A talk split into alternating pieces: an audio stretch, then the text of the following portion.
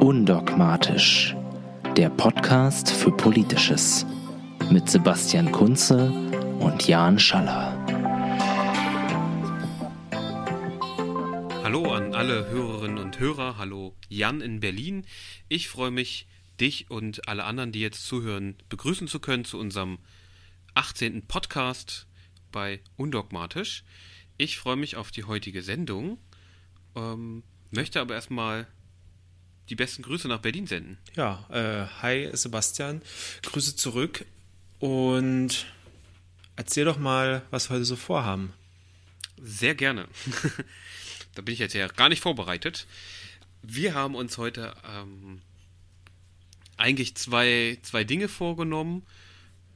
Und zwar wollen wir uns hauptsächlich natürlich Horst Seehofer widmen, beziehungsweise eigentlich der Pseudo-Regierungskrise oder dem, was immer wieder als Asylstreit bezeichnet wurde, obwohl ich dieses Wort ganz schön abartig fand. Mal ein bisschen durcharbeiten durch die Ereignisse der letzten 2 Wochen, ja. Genau, wir versuchen irgendwie mal so ein bisschen uns durchzuwühlen durch den ganzen, ich hätte jetzt fast Quatsch gesagt, aber es wirkte manchmal wirklich nach Kindergarten. Das ist so eigentlich das große Thema für heute.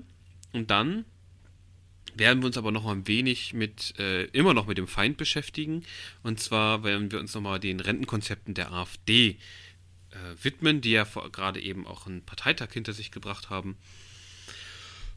Genau. Ja. Je nachdem, wir machen heute eine etwas kürzere Sendung wahrscheinlich, deswegen verschieben wir unsere Rubrik Was macht eigentlich? Wahrscheinlich auf die nächste Sendung. Mal sehen, wie gut wir durchkommen. Aber wir haben hier schon was Schönes. Ich sehe es hier schon vor mir und ich freue mich eigentlich drauf. Aber dann bleibt die Freude eben bis zum nächsten Mal. Genau. Und die Spannung bleibt erhalten. Die Spannung bleibt erhalten, ja. Aber es ist gut. Sie sind immer bei deutschen Politikern gewesen. Das ist schon ganz gut. Das bleibt auch erstmal so. So, wir haben uns, das hast du gerade eben schön gesagt. Schön, genau. Das hast du gerade schön eigentlich, bevor wir aufgenommen oder auf Aufnahme gedrückt haben, schon gesagt. Wir haben uns warm gerantet und ich glaube, das ist genau das, was man wahrscheinlich auch nur machen kann bei dem Thema. Und zwar unser Sorgenkind Horst. Ja. Wie hat das alles eigentlich angefangen mit dem kleinen Horst? Um ehrlich zu sein, weiß ich das schon gar nicht mehr so richtig, wie das Fahrt aufgenommen hat. Wahrscheinlich hat es begonnen, als die Strateginnen und Strategen der CSU festgestellt haben, dass im Herbst gewählt wird in Bayern. Da hat das Ganze wahrscheinlich seinen Ausgangspunkt genommen. Vielleicht, ja. Genau, aber was ist denn überhaupt passiert so? Also, wir haben ja seit, jetzt wie lange? 2 Wochen, 3 Wochen einen handfesten Streit zwischen CDU und CSU, zugespitzt auf Angela Merkel und Horst Seehofer, aber die jeweiligen Parteivorstände und Gremien stehen dann immer hinter ihr jeweiligen Vorsitzenden. Genau, rein geschlossen halten, also, ist ein wichtiges Thema. Konnte man schön beobachten, wie da die einzelnen Personen größtenteils auf Linie gebracht wurden. Genau, und es geht letztendlich darum, dass Horst Seehofer ja schon seit Monaten seinen Masterplan Migration vorlegen will, den dann bisher niemand gesehen hat, auch die Koalitionspartner nicht. Und da dann um eine Passage eigentlich nur, nämlich, dass er Geflüchtete an deutschen Grenzen zurückweisen möchte, wenn diese schon in einem anderen EU-Land einen Asylantrag gestellt haben. Stimmt das so? Ja, da können wir gleich nochmal drauf zurückkommen, weil das fand ich nämlich ganz spannend. Es wurde immer so getan, gerade von Horst Seehofer und einigen wenigen in der CSU, als ob bekannt wäre, was in diesem Masterplan steht. Ja. Aber du hast es gerade richtig gesagt, weder CDU noch SPD, also die Koalition, kannte diesen Plan nicht. Und jetzt ist ja so ein Plan rausgekommen. Interessanterweise, ich habe mir den nämlich runtergeladen, ich weiß gar nicht mehr wo, der heißt Masterplan Migration. Ja. Maßnahmen zur Ordnung, Steuerung und Begrenzung der Zuwanderung. 22. Juni 2018 steht da drauf. interessanterweise ganz unten Horst Seehofer, Vorsitzender der Christlich-Sozialen Union. Also das ist sein Plan. Ja. Es gibt wohl noch einen Masterplan Migration, den aber jetzt wiederum, soweit ich jetzt mitbekomme, keiner kennt, der nämlich im Bundesministerium für Inneres, Bau und Heimat hergestellt wird. Möglicherweise hat Seehofer auch deren Masterplan, also aus seinem Haus genommen, den vielleicht ein bisschen umgeschrieben oder Sachen ergänzt, die er gut findet und dann seinen Namen draufgeschrieben hat. Das weiß ich nicht genau. Um ganz kurz da einzuhaken, das war ja gestern, glaube ich, dann noch so ein kleiner Nebenskandal, als das dann auf Twitter vom BMI verkündet wurde, dass es eben nicht der Plan vom BMI ist, sondern von Horst Seehofer und der CSU, dass dann nämlich zu Recht gefragt wurde, ob da nicht vielleicht Kapazitäten vom BMI darauf verwendet wurden, Parteipolitik zu machen oder Parteipolitik zu unterfüttern, halt, indem dieser Plan entworfen und erarbeitet wurde. Genau, das ist halt auch so eine Frage, die auch noch offen ist und ich glaube, die auch wahrscheinlich noch weiterhin offen bleiben wird, weil wahrscheinlich so einfach untergeht in dem ganzen freimütig Tohuwabohu. Wird man das nicht zugeben, weil das darf nicht sein, rein rechtlich und juristisch ja auch nicht. Ja, und dann das Zweite ist, dass da bin ich leider mal morgens aufgewacht, das hat mich ziemlich genervt, weil der Radiowecker anging und es war gerade eine Diskussionsrunde und es passierte mehrere Male, dass ich im Radio mitbekommen habe, wie Politikerinnen von der CSU immer sehr unterschiedliche Dinge gesagt haben. Mal waren es nämlich mit der Zurückweisung an der Grenze, mal war es, es muss ein Asylverfahren in einem anderen EU-Staat laufen. Oder dann war es mal, der muss dort registriert worden sein. Oder er muss einen Asylantrag gestellt haben. Oder, also es gab so unterschiedliche Erzählungen davon. Also man hatte noch nicht mal, das war jetzt vor 1 oder 2 Wochen, man hatte noch nicht mal intern offensichtlich klar, was man genau meint. Oder man wollte irgendwie kaschieren, dass man eigentlich alle zurückweisen will.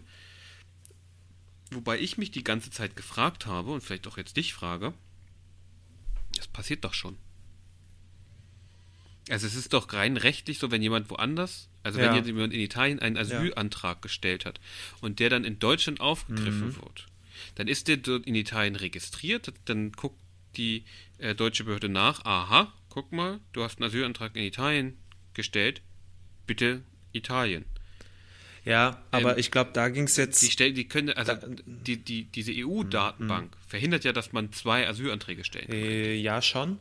Aber da, ich glaube, Seehofer ging es ganz konkret um das Verhindern der Einreise. Also erstens darfst du auch unter bestimmten Umständen in mehreren Ländern einen Antrag stellen, wenn es dafür Sachgründe gibt.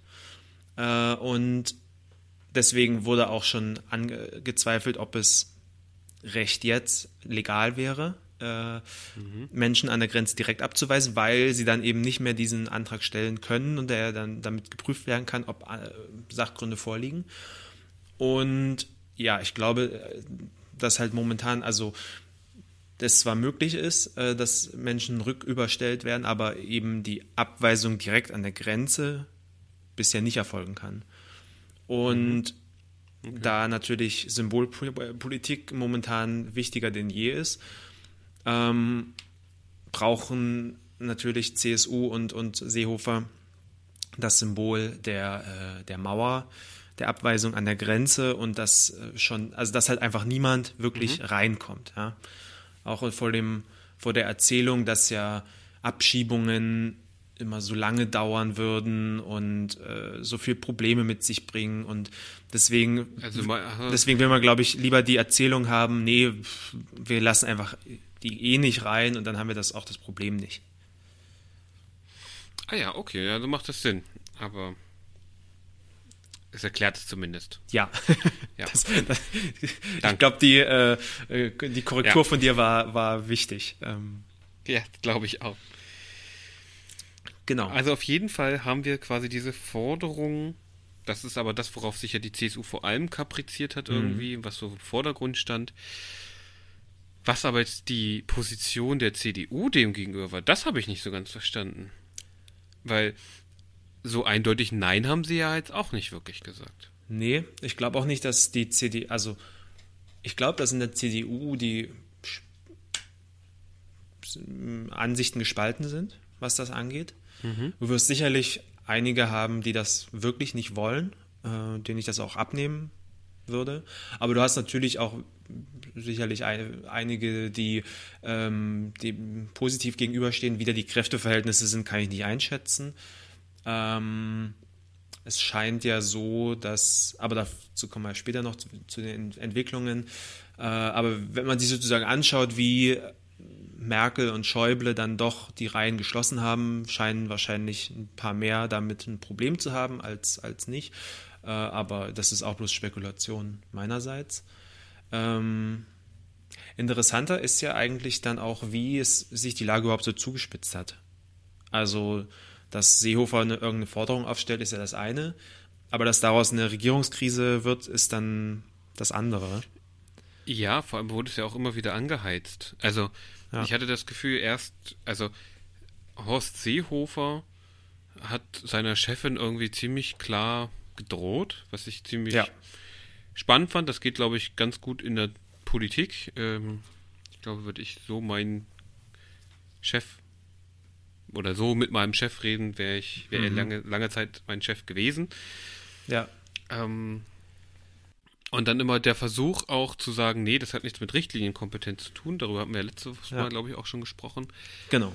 Fand ich interessant. Und dann hat er sich das aber eigentlich so, dann war er so gnädig, ja, und hat gesagt, 2 Wochen bis zum EU-Gipfel. Mhm. Und ich meine, so hat er sein Gesicht nicht verloren und sie auch nicht. Das war schon mal ganz, ganz schlau. Und jetzt ist ja viel auch durchgesetzt worden, hatte ich so das Gefühl. Und jetzt hatte er aber das Problem, was macht er denn jetzt? Sagt er jetzt, ja, okay, oder nicht? Und ich glaube, das war so genau der Punkt, wo es dann war, wie geht's weiter?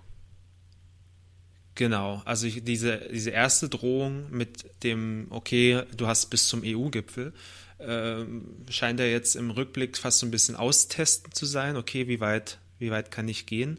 Weil hätte er sich sozusagen nicht darauf eingelassen dann und das wirklich angeordnet zu dieser ersten Frist. Also es war ja nicht von Anfang an vom EU-Gipfel die Rede, sondern ich glaube, wie ein paar Tage waren es damals. Und hätte er das dann durchgesetzt, dann, das haben wir ja auch schon letztes Mal besprochen, hätte Merkel ihn eigentlich direkt entlassen müssen, weil er ihre Anweisung sozusagen missachtet. Genau, das wurde dann ein bisschen aufgeschoben bis zum EU-Gipfel, wo dann Merkel wahrscheinlich Höchstarbeit geleistet hat in vielen bilateralen Gesprächen mit verbündeten Ländern innerhalb der EU. Ja. Und eigentlich genau das erreicht hat, was sie angekündigt hat, nämlich weil ja klar war, dass man in so kurzer Zeit keine gesamteuropäische Lösung finden wird, bilaterale Abkommen geschlossen zwischen Deutschland und den jeweiligen Ländern, dass diese eben Asylbewerberinnen und Asylbewerber zurücknehmen, wenn sie eben in dem jeweiligen Land schon einen Antrag gestellt haben. Ja, aber ich meine, und daraufhin kam es aber dann ja jetzt am Wochenende nochmal zu einer Zuspitzung. Das fand ich halt ganz interessant, ne? Dass auf einmal war es dann noch schlimmer und überall poppten die Sachen auf. Ja, Horst Seehofer ist zurückgetreten. Ach nee, doch nicht. Er hat doch nur damit gedroht. Und das fand ich ganz merkwürdig. Da hatte ich das Gefühl, okay, jetzt soll hier nochmal ganz massiv Druck aufgebaut werden auf die CDU. So richtig passiert ist, habe ich nicht mitbekommen, dass so richtig wirklich was dann als Konsequenz daraus passiert ist. Also dass es so lange Treffen gab und bla bla bla. Aber weder die CSU hat sich getraut, noch die CDU hat sich getraut, tatsächlich mal einen Schlussstrich unter diese Beziehung zu setzen, die ja offensichtlich ziemlich zerrüttet ist. Mhm. Und ob man von CDU, CSU noch von Schwesternparteien reden kann, weiß ich nicht. Da würde mir für die CSU eine andere Partei einfallen, die ich, glaube ich, für geeignet halte, die Schwester zu sein. Naja, Verwandtschaft sucht man sich ja nicht aus, ne? Ja gut, in der Politik vielleicht manchmal schon. Weiß ich nicht. Das stimmt. Ich weiß auch nicht, was besser ist. Aber... Ja, also ich fand es dann auch spannend zu sehen, am wann war das denn? Heute haben wir Dienstag. Dienstag. Der Rücktritt vom Rücktritt war gestern und der Rücktritt vorgestern, oder? Ich glaube, wie ich es verstanden habe, ist er nicht zurückgetreten, sondern er hat angeboten, zurückzutreten und damit Druck aufzubauen. Und ich glaube, daraus wurde dann gemacht, er sei zurückgetreten. So habe ich es jedenfalls mitbekommen. Also, weil Spiegel Online war auf alle Fälle wieder schnell und hat mir eine Push-Nachricht geschickt, dass er zurückgetreten ist. Was erwartest du denn? Das finde ich das Interessante. Wenn er zurücktritt, wenn er sagt, ich trete zurück, hätte er das mal gemacht, frage ich mich, wie kann man dann von einem Rücktritt zurücktreten? Das funktioniert doch nicht. Entweder ich sage, tschüss, ich kündige, und kann dann nicht 20 Minuten später sagen, vielleicht doch nicht. Da muss man doch auch ein bisschen konsequent sein. Deswegen glaube ich, hat er damit eher gedroht, als wirklich zu sagen, tschüss. Was ich ja ganz spannend fand, war die Rolle von Wolfgang Schäuble in dieser ganzen Revolver-Geschichte. Das ist ein schönes Wort dafür. Entschuldigung. Weil Merkel und Seehofer haben sich ja mit Schäuble als Moderator getroffen. Gestern war das, glaube ich. Wo Schäuble qua seiner Seniorität und als Super-Europäer und krisengestählter Schwarzkassenverwalter und alles den beiden wohl nochmal ins Gewissen geredet hat und die Schwere der Situation hervorgehoben hat und vielleicht auch nochmal deutlich gemacht hat, was Neuwahlen bedeuten könnten. Wo ja wahrscheinlich dann auch nicht davon auszugehen wäre, dass CDU, CSU Stimmen gewinnen würden im Vergleich zur letzten Wahl. Das glaube ich nicht, weiß es aber auch nicht. Genau. Also das fand ich ganz spannend, dass sozusagen die Bundeskanzlerin und dass der Bundesinnenminister dann bei Wolfgang Schäuble antanzen mussten. Bundestagspräsident, das ist ja schon das zweithöchste Amt, ne? Ja, das stimmt. Dann sozusagen nach diesem Gespräch dann nochmal die Aussprache folgte zwischen Seehofer und Merkel, wo dann ja dieser, ich nenne es mal, Kompromiss zustande gekommen ist, der jetzt die Situation erstmal wieder aufgelöst hat. Ja. Aber worauf haben die sich denn geeinigt? Genau das frage ich mich halt auch die ganze Zeit. Ich frage mich, was ist denn jetzt mit dem CSU-Masterplan? So. Und ich habe mich jetzt in den Plan hier nochmal geguckt, auf Seite 12 unter dem Punkt 27, beim Themenbereich 4, Handlungsfeld Inland National. Da steht nämlich einerseits, dass wieder Binnengrenzkontrollen durchgeführt werden sollen, entsprechend dem Schengener Grenzkodex, im erforderlichen Umfang, steht da so schön. Und zweiter Spiegelstrich, ich zitiere, im Rahmen durchgeführter Binnengrenzkontrollen erfolgen wie bisher Zurückweisungen, wenn die Einreisevoraussetzungen des SGK, also des Schengener Grenzkodex, nicht erfüllt sind. Zum Beispiel fehlendes Grenzübertrittsdokument oder Visum. Inzwischen werden auch Personen zurückgewiesen, gegen die ein Einreise- oder Aufenthaltsverbot für Deutschland besteht, ungeachtet der Frage, ob sie ein Asylgesuch stellen. Dies gilt auch für Personen, die bereits an andere Mitgliedstaaten überstellt worden sind und versuchen, nach Deutschland zurückzukehren. Punkt. Jetzt, das finde ich, ist jetzt so ein normales Ding, wenn jemand hier ein Einreiseverbot hat, klar, dann lasse ich den nicht einreisen. Ja. Nächster Spiegelstrich. Künftig ist auch die Zurückweisung von Schutzsuchenden beabsichtigt, wenn diese in einem anderen EU-Mitgliedstaat bereits einen Asylantrag gestellt haben oder dort als Asylsuchende registriert sind. Punkt. Okay, aber es wäre zumindest mal eine Klarstellung von der Frage, die wir uns eben gestellt haben. Also, wenn sozusagen sie einen Antrag gestellt haben oder registriert sind. Okay. Und das, dann sind wir ganz ähnlich wieder bei Dublin 3. Ja. In der Regel soll ja eigentlich die Menschen, wenn sie hier irgendwo ankommen, als allererstes registriert werden. Genau. Und das, das ist auch das große Ziel von so ziemlich allen, die... Genau, das Problem wieder auf die Mittelmeeranrainer de facto abzuschieben. Und ich glaube, das hat nicht funktioniert, weil denen irgendwann, mit den immer mehr Geflüchtete kommen, man hat die Euro-Krise, man hat die Finanz-Weltwirtschaftskrise erlebt, man hat gerade in dieser Krise permanent von Nordeuropa, insbesondere Deutschland, immer auf den Sack gekriegt. Ja. Klar, setze ich ein paar tausend Leute in den Zug und sage, ihr seid hier nicht registriert, genau. Fahrt mal schön nach Deutschland oder wo auch immer hin. Genau. Klar, das ist so, da kann ich mich gar nicht drüber aufregen eigentlich, ja, wenn ich mir das vorherige Verhalten angucke. Aber wenn ich jetzt versuchen will, so das Rad wieder zurückzudrehen, wo man ja 2015 dann tatsächlich endgültig gemerkt hat, das funktioniert so nicht. So funktioniert auch europäische Solidarität nicht. Und Solidarität, ganz ehrlich, kann ich mir nicht aussuchen oder erkaufen. Das halte ich ja für einen ganz großen Blödsinn, was da passiert ist, dass man irgendwie sich quasi eine selektive Solidarität überlegt hat auf EU-Ebene. Das war ja auch mal im Gespräch. Und ja, da bin ich ganz, ganz vorsichtig. Das finde ich, also ich finde es zumindest sehr, sehr schräg. Genau, und das Absurde an der Sache ist ja auch, dass es einfach nur ein riesen Hin- und Hergeschiebe von Menschen ist letztendlich. Also dann werden Schutzsuchende an der deutschen Grenze abgewiesen, weil irgendwie festgestellt wird, dass sie in Griechenland oder in Italien oder wo auch immer einen Antrag gestellt haben, werden dann dahin zurückgebracht, dann werden sie da irgendwo interniert, solange bis ihr Asylantrag entschieden ist.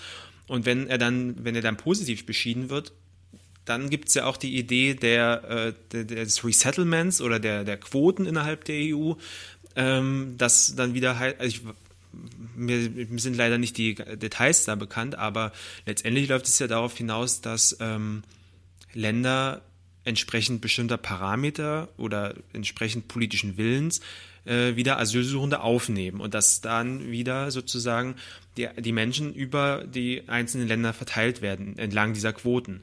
Sodass es ja für mich irgendwie danach klingt, dass eben ja die Menschen erst zurückgewiesen werden in die Erstländer, nur um dann wiederum verteilt zu werden in irgendein anderes Land. Und das ist doch einfach alles nur noch absurd. Ja, man könnte die Leute auch, wenn sie einen Asylantrag stellen, in der EU reisen lassen.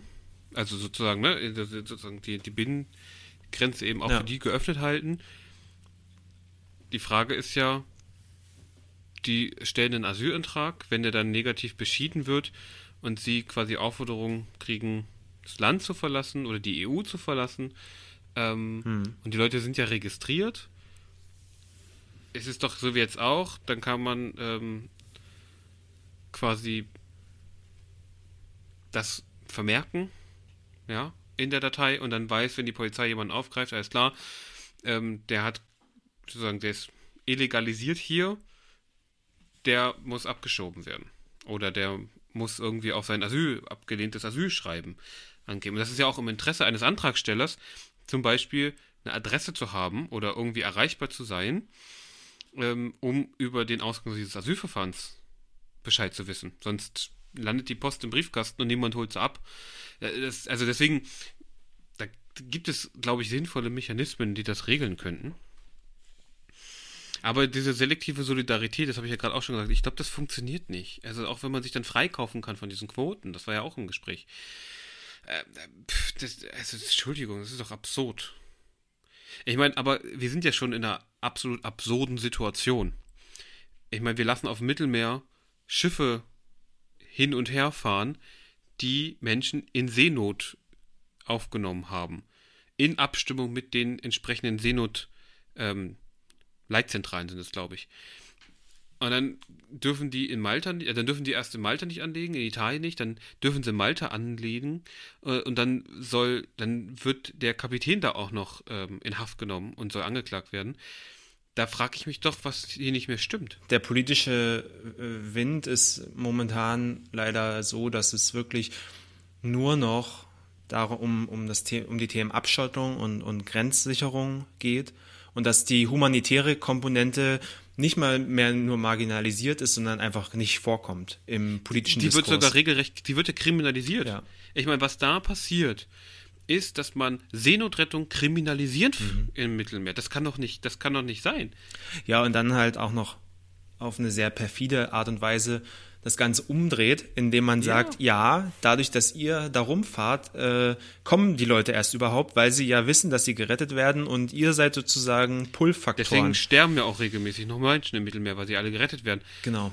Das ist ja totaler, also man mag vielleicht darüber diskutieren können, ich halte es für Quatsch, aber ich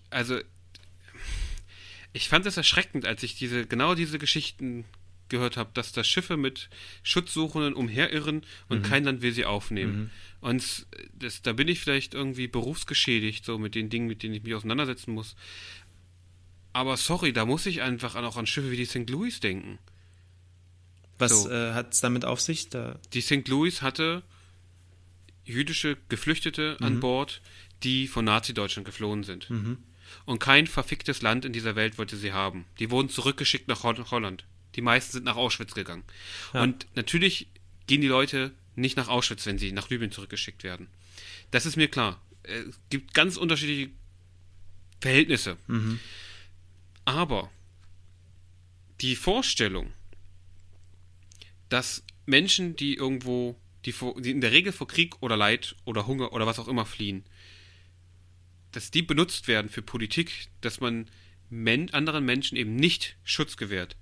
Das, was wir eigentlich als EU hochhalten, dass wir als die Bundesrepublik aufgrund von Nazi-Deutschland eigentlich hochhalten wollten, dass das so mit Füßen getreten wird, das erschreckt mich immer wieder. Und dass das eben von Parteien kommen, die sich irgendwie christlich nennen und die sich sozial nennen oder demokratisch nennen, das ist unglaublich, also das finde ich ekelhaft. Und ja, das ist historisch nicht vergleichbar, das ist mir schon klar, das Beispiel. Aber trotzdem ist bei mir im Kopf immer so ein Schiff wie die St. Louis. Mhm. Sorry, das war jetzt so der Downer. Ja, das ist aber, glaube ich, dem Thema auch angemessen. Also ich reg mich dann halt auch so auf drüber, ne? Weil ich das irgendwie... Kann ich gut nachvollziehen. Ich begreife es einfach nicht. Es konnte mir noch keiner irgendwie begreiflich machen, dass ich sage, okay, irgendwie kann ich es nachvollziehen. Bestimmte Argumente kann ich ja nachvollziehen. Ja. Ne? Mit der Zurückweisung an der Grenze, da bin ich ja jetzt auch nicht, sag, jeder macht wie er wollt. So, ne? Da kann ich argumentativ noch irgendwie mitgehen. Mhm. Auch wenn ich manchmal eine andere Meinung habe. Aber bei sowas auf dem Meer dann zu sagen, ja, die kommen ja nur, ich meine, selbst wenn die Leute dann nur kommen, da kommen halt Leute auf einem Schlauchboot mit 80 Leuten, wo 20 draufgehen sollten oder in anderen Dimensionen, das ist natürlich eigentlich mehr. Ja. Ist mir doch scheißegal, wenn das Boot da untergeht oder die Leute nicht mal eine Schutzweste anhaben, eine Wasserweste, dann brauchen die Hilfe, Punkt.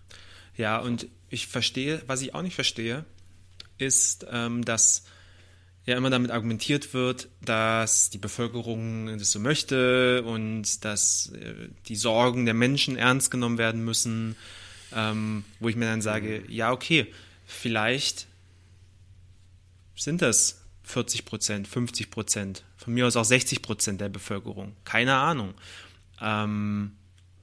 Aber dann sind doch trotzdem noch 50%, die so eine Politik ablehnen und die gern ein freundlicheres Gesicht zeigen möchten und die Menschen in Not helfen möchten und die europäische Solidarität möchten.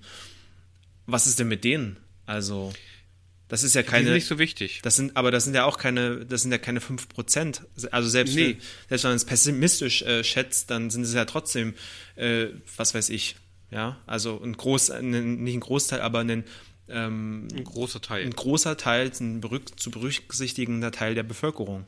Ja, aber ich glaube, wir haben ja, und das ist ja auch der große Erfolg der Neuen Rechten und der AfD, wir haben ja so eine Verengung, wir haben einen Tunnelblick mittlerweile, in dem wir eigentlich nur noch auf einerseits auf das eine Thema, Geflüchtete, Migration, alles schlimm konzentriert sind. Und das ist in so einer negativen Abwärtsspirale gefangen, habe ich das Gefühl. Ich finde das auch ganz, also wirklich bemerkenswert in dem negativen Sinne, wie diese Verengung der Themen stattgefunden hat. Ich kann mich noch daran erinnern, als so 2014, 15 die AfD richtig groß geworden ist. Die hat ja mal als Anti-Euro-Partei angefangen. Da kann sich ja auch niemand mehr daran erinnern. Da waren noch mal Wirtschaftsprofessoren, noch ein paar mehr dabei. Ja. Und über Bernd Lucke hatten wir letztens was erzählt. Bernd Lucke hatten wir letztes Mal, genau. Und dann kam halt in der Literatur sogenannte Lange Sommer der Migration 2015, wo dann die AfD richtig groß geworden ist. Und damals dachte ich mir noch, naja, okay, das ist jetzt nervig und scheiße, dass sie irgendwie hier in einen Landtag nach dem nächsten einziehen, aber das Flüchtlingsthema ist auch irgendwann tot. Also irgendwann wird sich die öffentliche Debatte auch mal wieder zu anderen Themen weiterentwickeln, so wie es halt die Jahre davor immer war. Ja, du hast immer irgendwelche Aufreger. Griechenlandkrise, davor war es dann irgendwie Finanzmarktkrise, keine Ahnung, was davor dann irgendwann Themen war. In den 90ern war es, weiß ich nicht, Waldsterben und Ozonloch oder sowas. Genau, es wechselt eigentlich und wir sind seit Jahren irgendwie auf dieser, und ich glaube, das ist so eine Abwärtsspirale, ne? Es wird ja immer krasser, wenn ich hier bestimmte, das können wir fürs nächste Mal aussuchen, bestimmte Sachen, die ich hier lese, denke ich mir immer, okay, wer hat denn das geschrieben? Hat das die NPD geschrieben oder in diesem Papier von diesem Masterplan? Und ich glaube, diese Debattenverschiebung, dass man immer sich irgendwie auf der rechten Spur überholen will, immer polemischer, immer extremer, immer menschenverachtender werden will, Nee, auf jeden Fall. Also mittlerweile sind ja Positionen im politischen Mainstream angekommen, die vor 10 Jahren der extrem Rechten zugeordnet werden. Ja, die NPD hat sowas. Ich meine, kriminelle Ausländer raus, das war doch irgendwie die versteckte Art, Ausländer rauszurufen. So, ja. Das stand auf den Plakaten der NPD. Das sagt heute ein bisschen nett verpackt eigentlich fast alle Parteien. Mhm.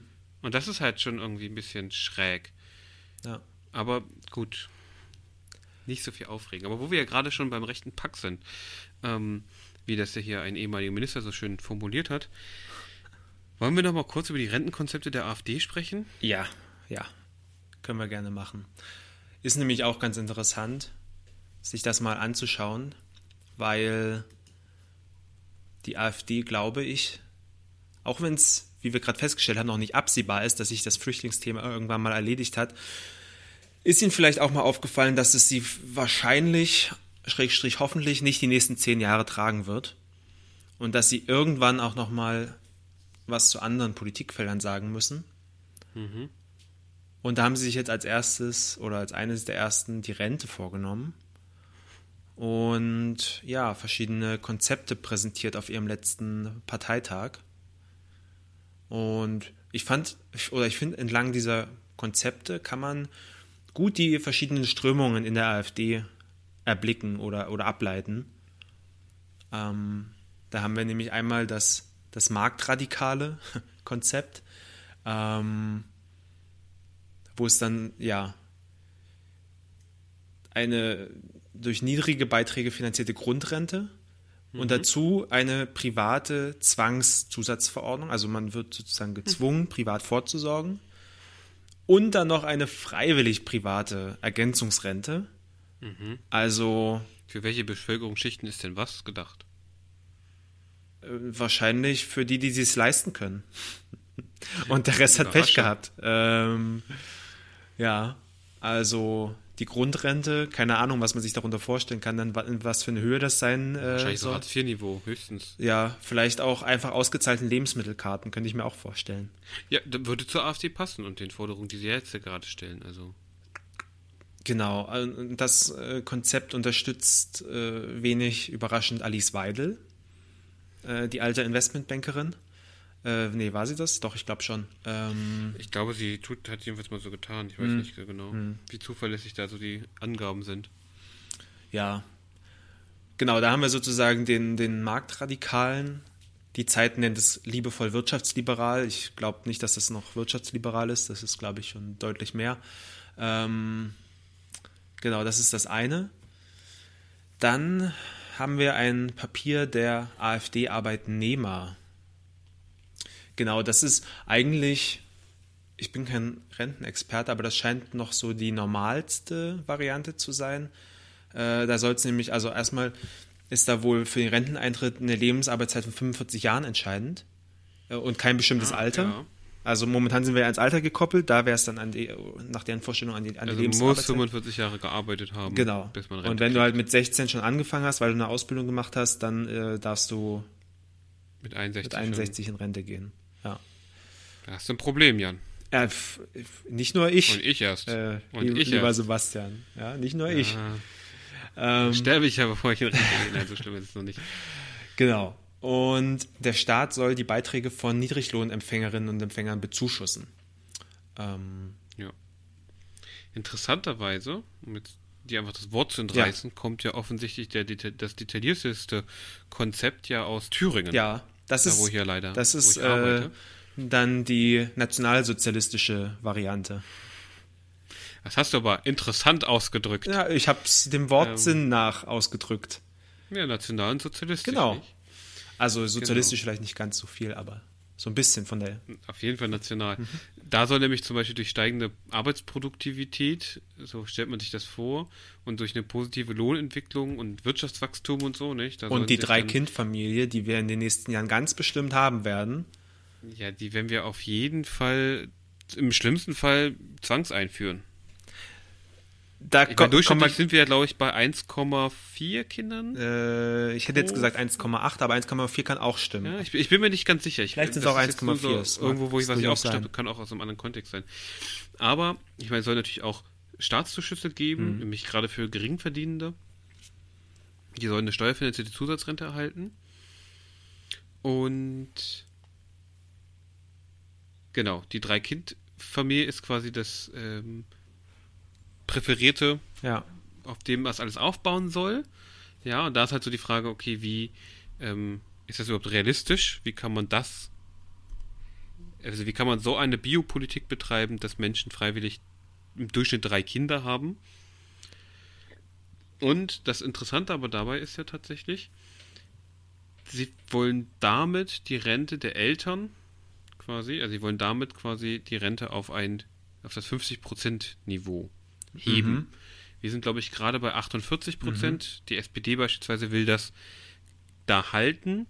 Einige Experten gehen davon aus, dass es bis 2030 absinkt auf 43%.